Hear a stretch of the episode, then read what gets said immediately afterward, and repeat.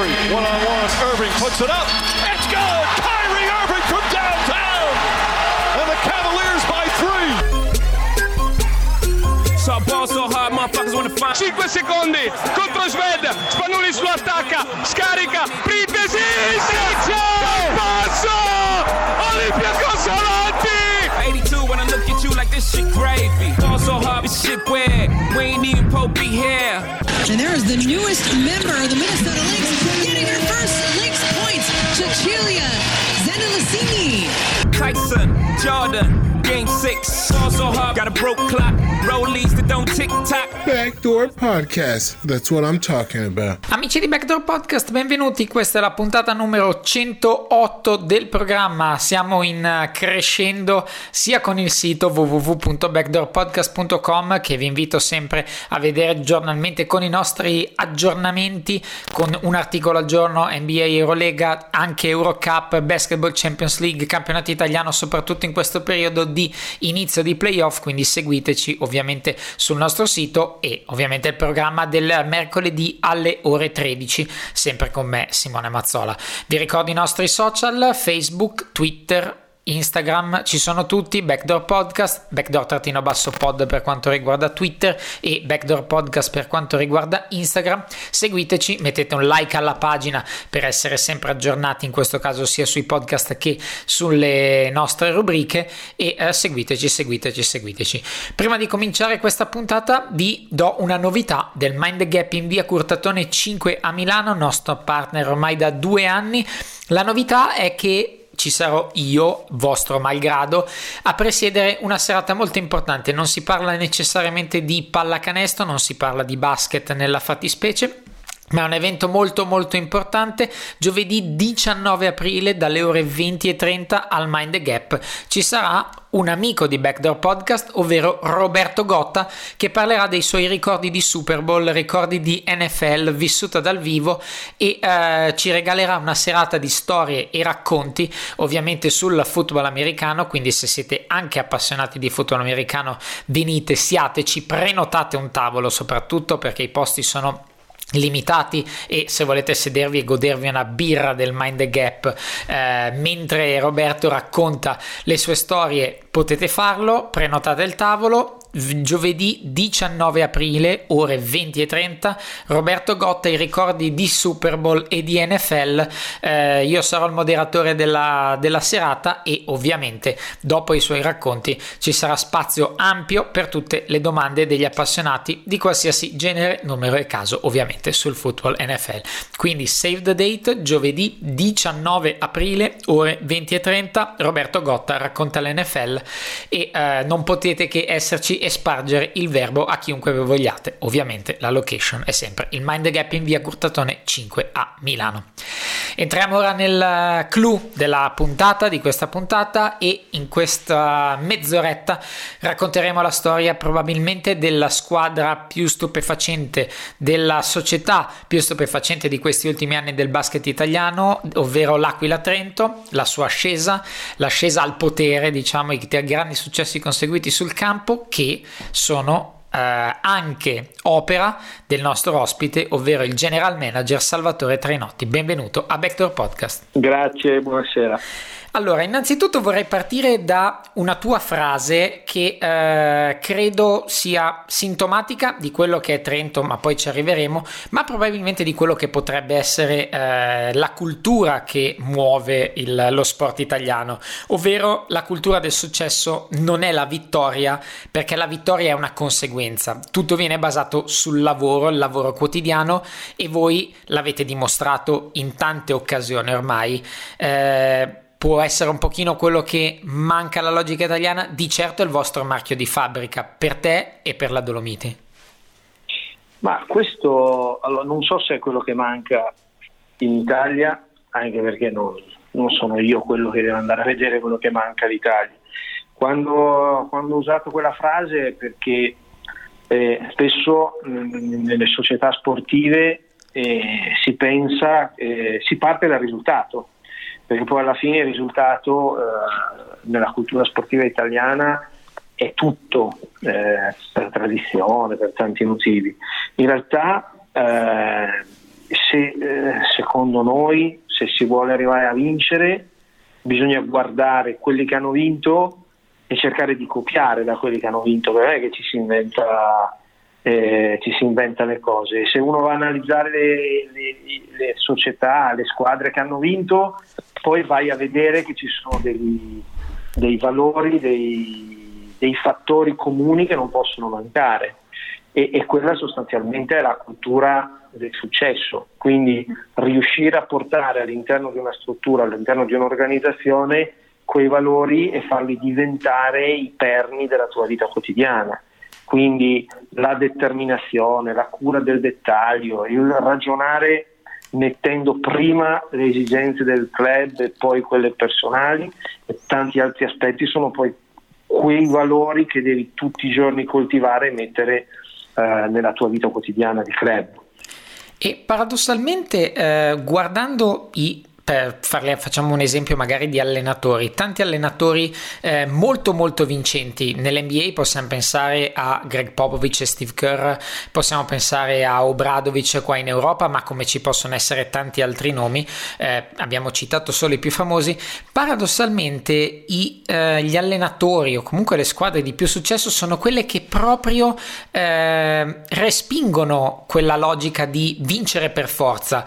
Infatti Popovic ha detto, Steve Kerr ha detto non, non più tardi di qualche tempo fa che eh, la vita è completa, cioè non è solo la vittoria, la vittoria è una parte, un successo nel lavoro, ma c'è anche la vita dei propri giocatori, degli uomini, dello staff che eh, lavora tutti i giorni alacremente per conseguire quel risultato.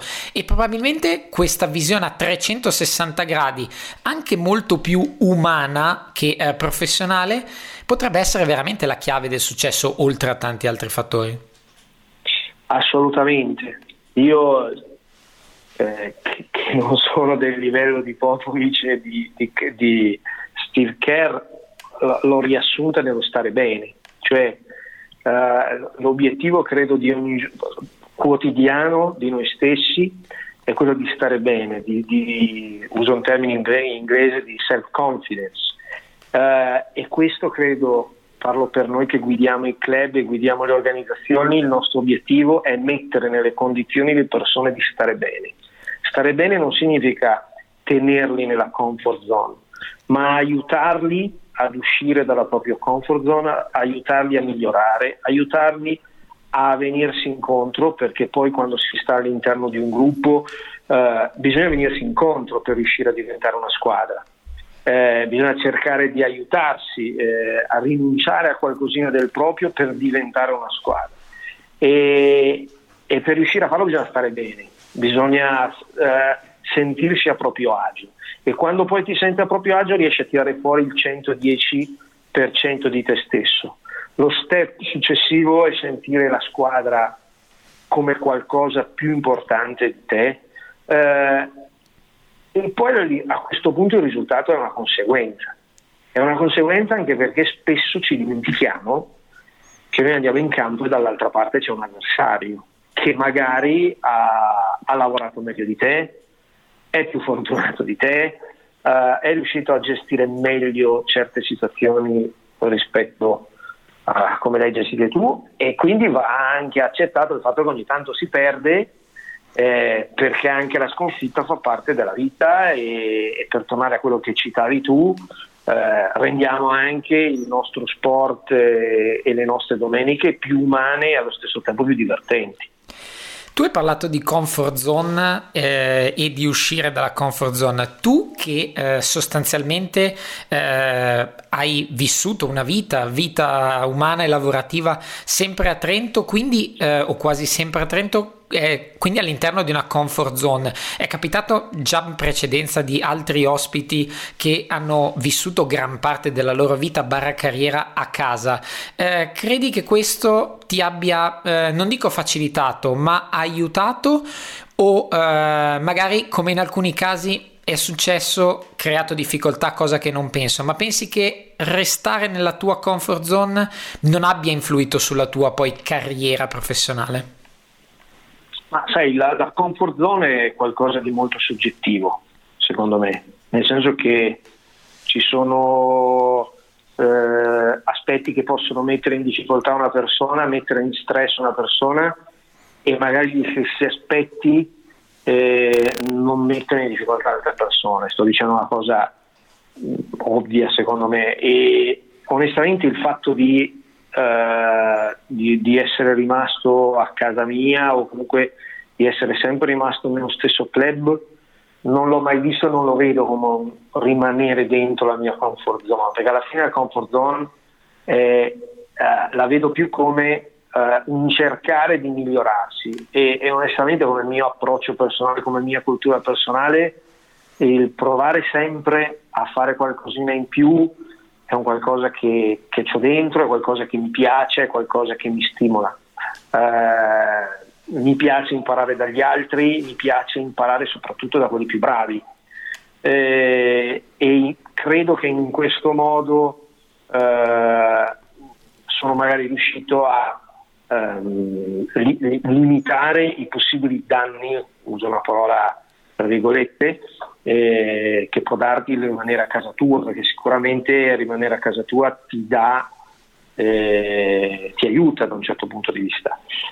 Questo è un aspetto. Un secondo aspetto, sicuramente il poter, eh, l'aver lavorato in un territorio che io conoscevo bene, che, che, che, nel quale ero cresciuto, in cui tante cose venivano comprese in maniera naturale, mi ha aiutato tantissimo dal punto di vista professionale, perché costruire quello che abbiamo costruito qui a Trento eh, non sarebbe stato co- uguale costruirlo magari in un ambiente dove io non conoscevo le altre persone, quindi da questo punto di vista sicuramente l'essere stato qui mi ha, mi ha aiutato soprattutto all'inizio. E dal punto di vista proprio della crescita, e qui ampliamo il raggio sulla, sulla società Trento, eh, la cosa più eh, evidente nella vostra storia eh, degli ultimi 15 anni, diciamo, è il chiaro, il chiaro obiettivo di fare un passo per volta. Eh, ci sono state delle parole di Maurizio Buscaglia che abbiamo avuto ospite tempo fa eh, che eh, mi hanno fatto pensare, ovvero la prima volta che eh, lui è venuto presso di voi eh, per avere il, pri- il, suo primo incarico, eh, tornando in macchina ha detto io ho avuto il tempo di riflettere e ho capito subito che c'erano le idee chiare all'interno della società, quali erano gli obiettivi, quali erano soprattutto i passi per conseguirli? E questo mi ha fatto decidere per sposare questa causa. E credo credo che a prescindere dal fatto dei risultati che siano arrivati anche in modo abbastanza roboante, soprattutto negli ultimi anni nella massima serie, la cosa più importante per voi sia aver dimostrato a voi stessi e a tutti che andando passo passo i risultati si ottengono e non si ottengono in modo effimero con un exploit di un anno e fine, ma permettono poi di rimanere e di poter restare a certi livelli di competitività. Eh, io penso che eh, le strategie sono la base di tutto. Cioè, di, di, l, spesso si confondono strategie e tattiche. Io credo che la parte fondamentale sia mettere prima la strategia e poi la tattica. La tattica ti può consentire, e, e ovviamente mi riferisco sia fuori dal campo che in campo, la tattica ti può fare vincere una battaglia, ti può far vincere un momento, però non, non, ti permette di costruire qualcosa di solido, di duraturo. La strategia invece ti permette di costruire qualcosa che dura nel tempo. La strategia è decidere chi sei e cosa vuoi diventare. Eh, quando hai chiaro chi sei e cosa vuoi diventare, quando l'hai condiviso, quando eh, è chiaro per tutti dove si vuole andare, poi eh, la tattica ti permette di pian pianino raggiungere eh, questi obiettivi che ti sei posto. Eh, quando dici il passo per passo mi fa piacere che, che tu lo abbia citato, l'abbia notato, è la pazienza, nel senso che eh, spesso noi vogliamo tutto subito, eh, pensando che le cose si possono ottenere in un istante. In realtà le cose solide, le cose che durano, le cose belle richiedono fatica, richiedono errori, richiedono passi di lato, passi indietro, richiedono riconoscere magari che si stava andando nella direzione sbagliata, e, però poi alla lunga, alla lunga eh, tu riesci a raggiungere il tuo obiettivo finale. Poi prendo a prestito una frase detta da persone molto più esperte e importanti di me, non, non esistono, le, o meglio, esistono le scorciatoie, ma le scorciatoie non ti portano a, a, a quel qualcosa di solido di cui parlavo prima. Eh, se tu vuoi costruire qualcosa devi, devi, avere il cemento, devi avere i mattoni, li devi mettere, eh, li devi mettere dritti, poi ci devi aggiungere un altro mattone, insomma, pian pianino, non esistono scorciatoie nemmeno nella pallacanestro. E eh, questo è un, un ragionamento perfetto sulla carta, molte volte magari eh, far passare pra- le parole ai fatti diventa molto più difficile perché ci sono dinamiche su cui non, non, mi addentro che possono essere di varia natura. Però voi avete dato forse la dimostrazione di eh, concretezza e proprio di credere in queste, in queste parole nel 2010-2011 quando eh, è forse stato l'unico anno in cui avete peggiorato rispetto all'anno precedente o comunque comunque non avete raggiunto un obiettivo, eppure, nonostante il momento difficile, avete deciso di riconfermare l'allenatore, riconfermare il gruppo e quello che voi sponsorizzate giustamente, ripartire dal lavoro e non dal risultato, riconducendoci a quello che dicevamo all'inizio. Questo secondo me è la chiave di volta tra il dire una cosa e il crederci fermamente. Ah, assolutamente. Eh, spesso viene ricordato quel momento perché sicuramente è anomalo rispetto alle abitudini italiane e non solo italiane, però onestamente in quel momento non ci sembrava di fare qualcosa di così incredibile, c'era un percorso che era appena iniziato, eh, c'è stata una valutazione eh, di quello che era successo pensavamo di aver comunque costruito una base da cui ripartire.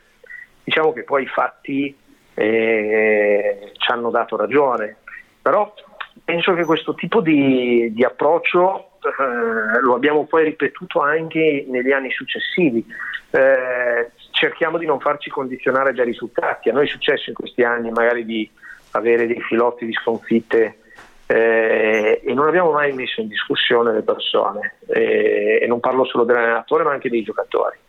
Perché comunque eh, tornando a quello che dicevamo prima della cultura del lavoro è il lavoro che va messo in discussione non le persone.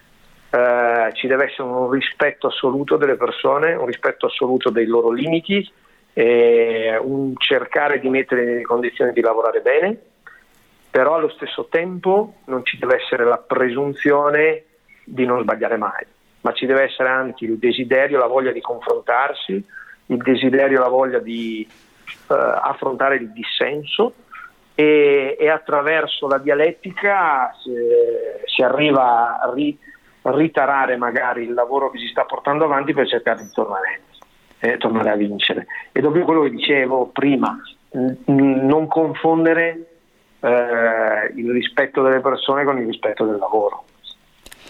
E eh, proprio tu facevi riferimento a un punto di cui volevo parlare, eh, ovvero proprio il filotto di sconfitte. Eh, a voi è capitato e anche in, in, più anni, magari soprattutto all'inizio, all'inizio della stagione con momenti difficili, ma eh, a voi assimilo anche la Reggio Emilia di quest'anno che secondo me ha alcune similitudini con la vostra logica e che secondo me è anche il, il secondo esempio, voi siete i due esempi del, del, buono del basket italiano che sta provando a eh, rinascere o perlomeno a riportarsi a un ottimo livello. Eh, quindi questo per dire che uscire dalle crisi significa anche credere nel lavoro, perché adesso spesso si va sul mercato, si compra quel giocatore, si prende talun allenatore, eccetera, eccetera. La dimostrazione voi siete che eh, si può contare su il lavoro sulle persone. E qui ti chiedo quanto è difficile in quei momenti o come riuscite in quei momenti a convincere ambiente, tifosi, allenatori, perché ovviamente un po' di pressioni le avete da diverse parti, come riuscite a fare quadrato e convincere tutti i componenti che da quella crisi si uscirà con il lavoro e soprattutto credo credendo in quello che si fa. Eh, non è facile, nel senso che, cioè, o, o, meglio, è facile, ma allo stesso tempo non è facile. Dico che è facile nel senso che semplicemente facendo quadrato e credendo, avendo fiducia reciproca, uh, si riesce ad andare avanti e come dicevo prima, uh, mettendosi in discussione, perché solo mettendo in dis- mettendosi in discussione poi riesci a migliorare e riesci a uscire dai momenti di crisi. Un giorno un mio giocatore americano, discutendo in ufficio, mi disse: La sai la definizione di insanity? E, e io so cos'è, ma dimmi. Uh, insanity è quando tu ti lamenti di un risultato e fai sempre le stesse cose e arrivi sempre allo stesso risultato di cui tu ti lamenti. Uh, eh, perché si stava discutendo e questa eh, si stava discutendo di, del periodo che stavamo passando. Questa cosa mi è sempre rimasta eh, impressa mh, mm, proprio per quello discorso che dicevo prima, di cercare sempre di mettersi in discussione e di cambiare. Poi c'è la parte invece difficile che è quella di far passare questo messaggio ai tifosi, ai media, agli sponsor, ai proprietari.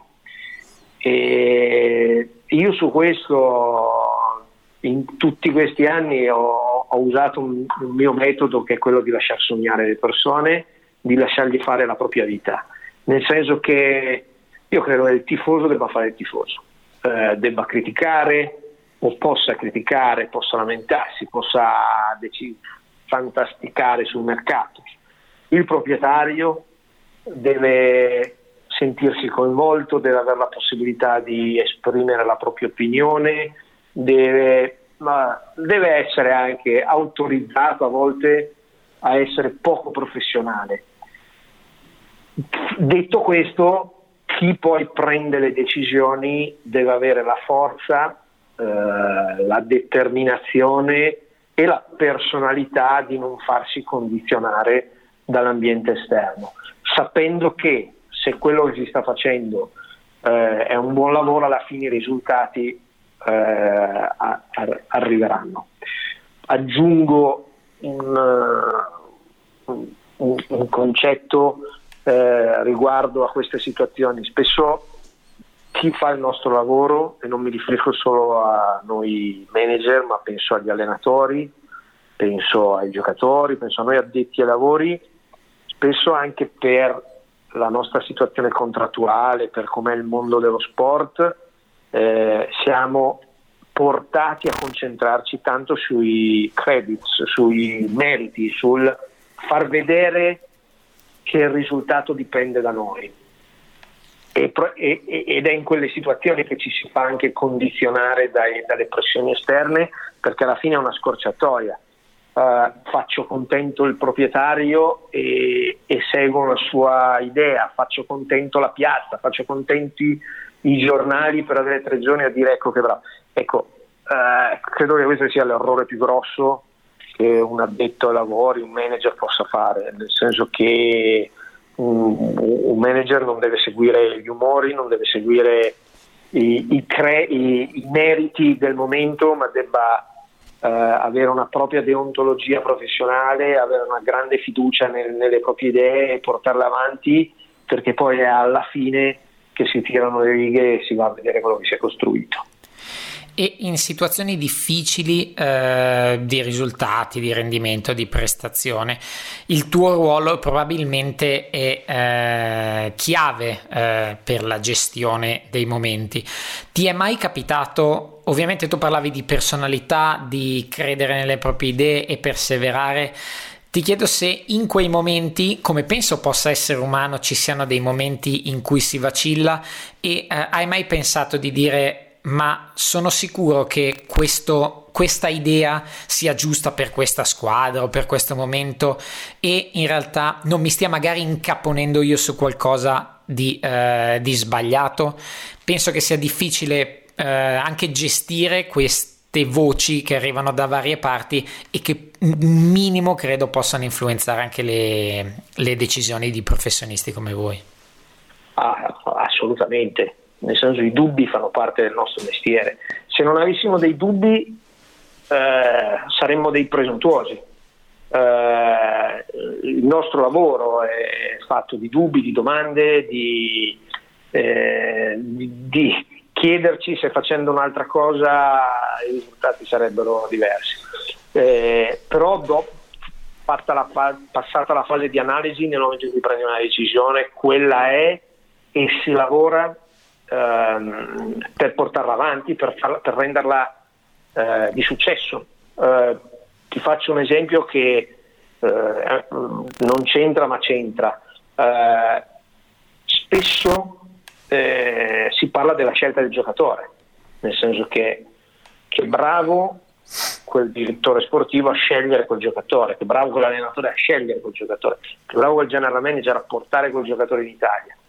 In realtà poi la parte più importante e più decisiva è far rendere vincente quella scelta. Io posso scegliere il giocatore migliore del mondo, ma se poi non sono bravo a farlo rendere, se poi non sono bravo a creargli il contesto giusto, quella scelta eh, diventerà una scelta sbagliata. Quindi questo tipo di approccio secondo me vale per qualsiasi tipo di scelta che noi facciamo nella vita e nel, e, e, e nel nostro mondo, nella nostra professione. Nel momento in cui prendi una decisione devi fare tutto quello che serve per rendere quella decisione vincente e eh, renderla vincente per avvicinarci ai giorni nostri. Eh, nella vostra situazione è stata parliamo proprio degli ultimi anni. Eh, due momenti possiamo focalizzare molto importanti. Eh, la semifinale di Eurocup, eh, che eh, probabilmente eh, inaspettata per chi la vedeva da fuori, probabilmente voi anche per le parole dei protagonisti vi sentivate pronti e quasi vi sentivate pronti probabilmente anche per il passo successivo che poteva essere l'Eurolega. Eh, com'è stato vivere eh, da general manager quella semifinale, quel traguardo che per un soffio non è anche diventato qualcosa di più grande? Allora, sicuramente di, di grande soddisfazione perché eh, non bisogna mai dimenticarsi chi si, chi si, è e da dove si arriva. Quindi alla prima esperienza di Eurocup arrivare in una semifinale è stato sicuramente un grandissimo risultato. E scusami se mi collego a quello che è successo l'anno dopo con la finale Scudetto. Certo, che era il diretto consegu- la diretta conseguenza. Esatto, e perché c'è un, parallelo, un parallelo tra le due situazioni eh, anche lì siamo arrivati a una finale scudetto e sarebbe da presuntuosi dire che, che non è stata qualcosa di eccezionale. Però eh, personalmente delle due situazioni il ricordo che ho chiaro è che non abbiamo vinto e non abbiamo vinto perché non abbiamo gestito le medesime situazioni nella maniera giusta. Cioè nella mia testa ho i momenti finali di gara 2 di Eurocup e i momenti finali di gara 5 ehm, della, della, finale dell'anno scorso, che sono la fotografia che ci mancava qualcosa per andare avanti e, e credo che in questo momento eh, il nostro obiettivo deve essere quello di riuscire a colmare quel gap ed essere capaci, se mai ci risuccederà, di arrivare a giocare de- de- delle partite decisive, di essere capaci di vincere quelle partite. E eh, ovviamente eh, questi sono momenti importanti e eh, molto spesso eh, non si, o perlomeno capita raramente che si arrivi alla vittoria direttamente senza passare magari da una eh, cocente sconfitta o anche semplicemente un momento in cui eh, si capiscono i propri errori. E anche qui mi riconduco ad alcune parole di Buscaglia che ha detto non, non, bisogna ragionare sul fatto che si si, dica ci siamo arrivati e adesso e chissà quando capita perché si lavora per farlo ricapitare e bisogna essere convinti che ricapiterà. Consci del fatto che magari arrivandoci con quel background di esperienza si possano limare quei dettagli perché parliamo veramente di dettagli nel vostro caso che ti fanno fare la differenza tra la vittoria e la sconfitta finale. E allora lì il risultato veramente conta. Assolutamente sì eh, si va tutti i giorni in ufficio o in palestra per cercare di competere ai massimi livelli, con la consapevolezza che questi, questo è uno sport di squadra, quindi la domenica il mercoledì hai dall'altra parte un avversario che arriva con il tuo stesso obiettivo, avendo lavorato un sacco, avendo qualità, ma, ma lo spirito del gioco è cercare di competere, cercare di, eh, di battere l'avversario che incontri. Uh, però tornando a quello che si diceva all'inizio, eh, la vittoria non può essere un assillo, ma il prepararsi a vincere deve essere un assillo. Uh, credo che il giocatore, l'allenatore, il manager vincente è colui che si sveglia la mattina che cerca di fare al meglio quello che serve per vincere, che cerca di prepararsi al meglio per vincere.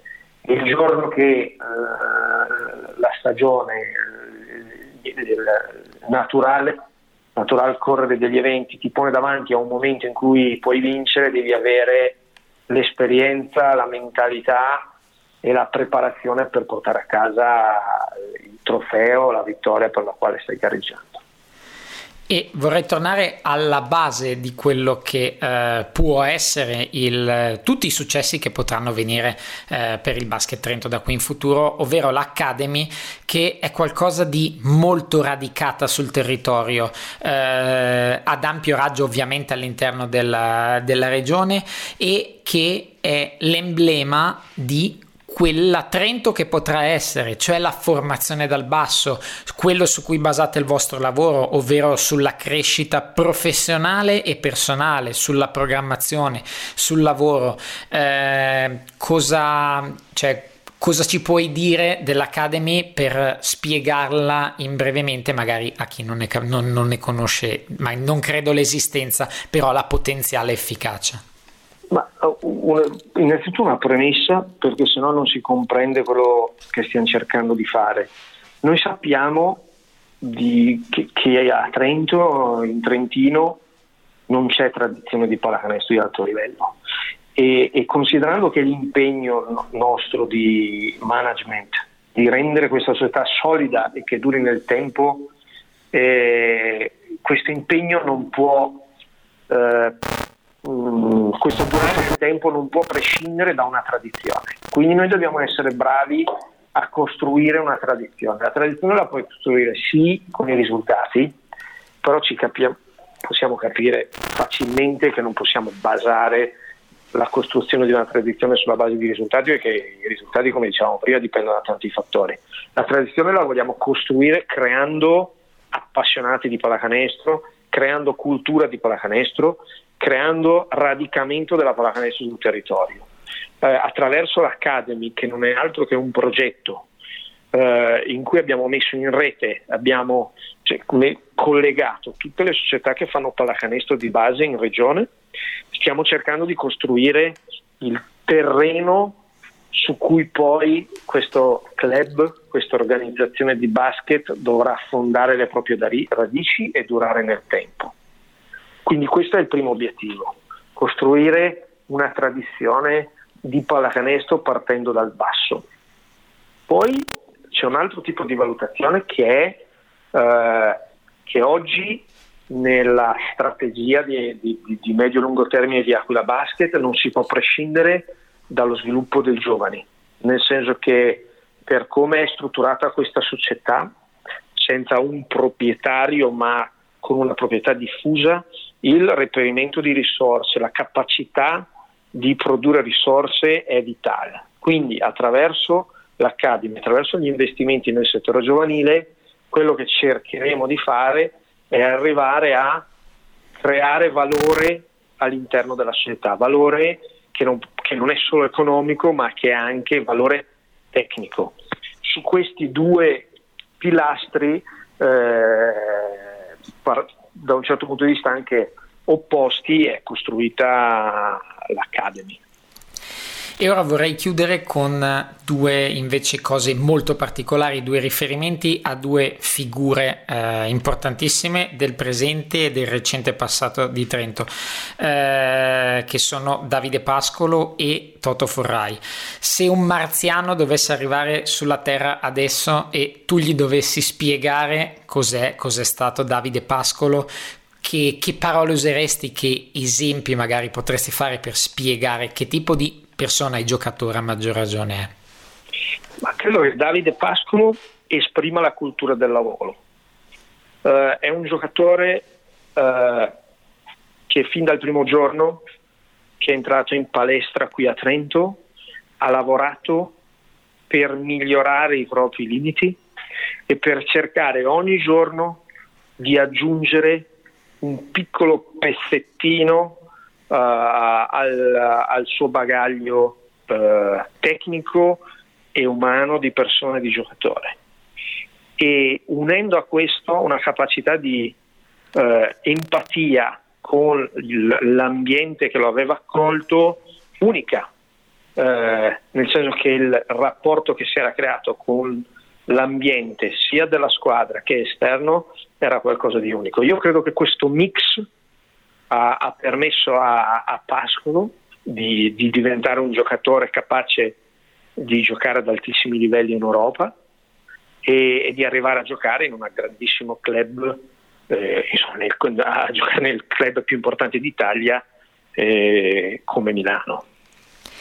E invece Toto Forrai che è tuttora, tutt'oggi, eh, l'esempio, diciamo forse anche il primo volto che viene in mente eh, da Chito se si deve pensare all'Aquila Trento, personalità evidentemente diversa ma un'importanza tremenda per la vostra squadra, ma penso più dal punto di vista umano quasi che tecnico. Sì, um, lui credo che esprima eh, il percorso di Aquila Basket e, e, e, chi è Aquila Basket. È un giocatore a 360 gradi. Eh, quando dico 360 gradi, forse il termine migliore sarebbe a 24 ore al giorno, nel senso che eh, racconta Aquila Basket e, e l'identità di Aquila Basket sul campo e fuori dal campo. È un giocatore che è stato capace di migliorare e di adattarsi alla categoria eh, da B1 in A2 e in A1, eh, sovvertendo tutte le previsioni eh, sul, sulla sua capacità di, di, di, di, rendere in campo, e esprime leadership, esprime voglia di arrivare, ma soprattutto esprime quello che dicevo prima la, la, il voler competere, il voler svegliarsi ogni mattina per prepararsi a vincere. Uh, e Forrai da questo punto di vista è un esempio uh, quotidiano di cosa vuol dire competere. E uh, in, pensando alla fine della stagione, cioè l'obiettivo che vi potete porre da qui alla fine. Eh, Salvatore Trainotti sarà contento se alla fine della stagione sarà successo cosa? Io sarò contento se vedrò una squadra competere, una squadra che eh, ogni domenica va sul campo per, provar, per provare a vincere eh, la partita. E capisco che è poco eh, coinvolgente una frase come questa, però è veramente un qualcosa, è, è il modo con cui leggo le situazioni, è il modo con cui riesco a relazionarmi con le persone che lavorano con me, cercando di essere un po' più terra a terra e cercando di arrivare anche un po' a concretizzare quello che sto dicendo, a, a rendere più semplice quello che dico. Eh, io credo che in questo momento noi dobbiamo provare a entrare nei playoff, arrivarci con la mentalità giusta, arrivarci eh, con la consapevolezza dei nostri limiti, ma anche con la consapevolezza che si può arrivare fino in fondo e si può competere con chiunque. Eh, poi ce lo insegnano le stagioni passate. Quando poi si arriva ai playoff eh, è un nuovo campionato, è una nuova è una volata e, e a quel punto tu, se saremo diventati quello che dicevo prima, una squadra solida, compatta, che, che ha voglia di competere, non ci dovremo precludere nessun tipo di eh, obiettivo. Io ti ringrazio, queste sono veramente le parole che riassumono una cultura probabilmente e che meglio riassumono una cultura. Io ti ringrazio, ti faccio un in bocca al lupo per la tua eh, vita professionale, ovviamente per il tuo futuro e per questa stagione ovviamente per l'Aquila Trento. Grazie mille. Grazie. Ringraziamo ancora Salvatore Trainotti, general manager dell'Aquila Trento, che ci ha raccontato con le sue parole e dal suo punto di vista soprattutto eh, la crescita esponenziale dell'Aquila Trento in, in, tutti questi anni fino ai successi recenti e magari anche futuri, ma soprattutto quello che c'è dietro tutti questi successi della, della squadra trentina, ovvero anche qualche insuccesso che è stata probabilmente la chiave proprio per arrivare a questi livelli. Prima di lasciarvi, ovviamente vi ricordo il nostro secondo partner, ovvero Racker Park Basketball Store in via Washington 82 a Milano. È il negozio del basket, lo sapete, potete agghindarvi come volete per giocare a pallacanestro, eh, scendere in campo nei vostri campetti, anche perché adesso la, la bella stagione si sta, si sta, facendo sempre più vicina e eh, è arrivato il momento di prepararsi. Racker Park Basketball Store a Milano in via Washington Washington 82 vi ricordiamo anche il nuovo sito ovvero rackerparkmilano.com che è, racchiude tutto quello che c'è da sapere sul negozio ma soprattutto anche la possibilità di prenotare acquistare tutto il merchandising online del, del negozio o anche semplicemente avere le informazioni principali aperture chiusure straordinarie offerte eccetera eccetera eccetera. Quindi Racker Park Basketball Store via Washington 82 a Milano il negozio del basket Market, il negozio di Backdoor Podcast. Ora è davvero tutto per questa puntata eh, numero 108. Noi vi ringraziamo per averci ascoltato e per sostenerci ogni settimana. Vi ricordiamo che siamo su tutti gli aggregatori di podcast, iTunes, lasciateci una recensione o una valutazione è molto molto ben accetta. Anche su Spreaker ci siamo eh, con le nostre ultime puntate e tutto l'archivio, quindi non avete veramente scuse. Potete ascoltarci in ogni momento, in ogni dove, scaricandolo online direttamente direttamente in streaming, come, come volete. È davvero tutto, da Simone Mazzola un saluto e un abbraccio a settimana prossima. Irving and Curry, one on one. Irving puts it up.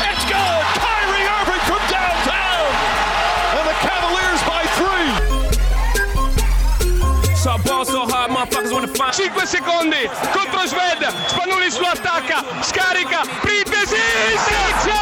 Passo. Olympiacos avanti! 82 when I look at you like this shit gravy. Fall so hard, this shit weird. We ain't even Pope be here. And there is the newest member of the Minnesota Lynx getting her first Lynx points. Cecilia Zendelicini. Tyson, Jordan, game six. Fall so hard, got a broke clock. Rollies that don't tick tock. Backdoor podcast. That's what I'm talking about.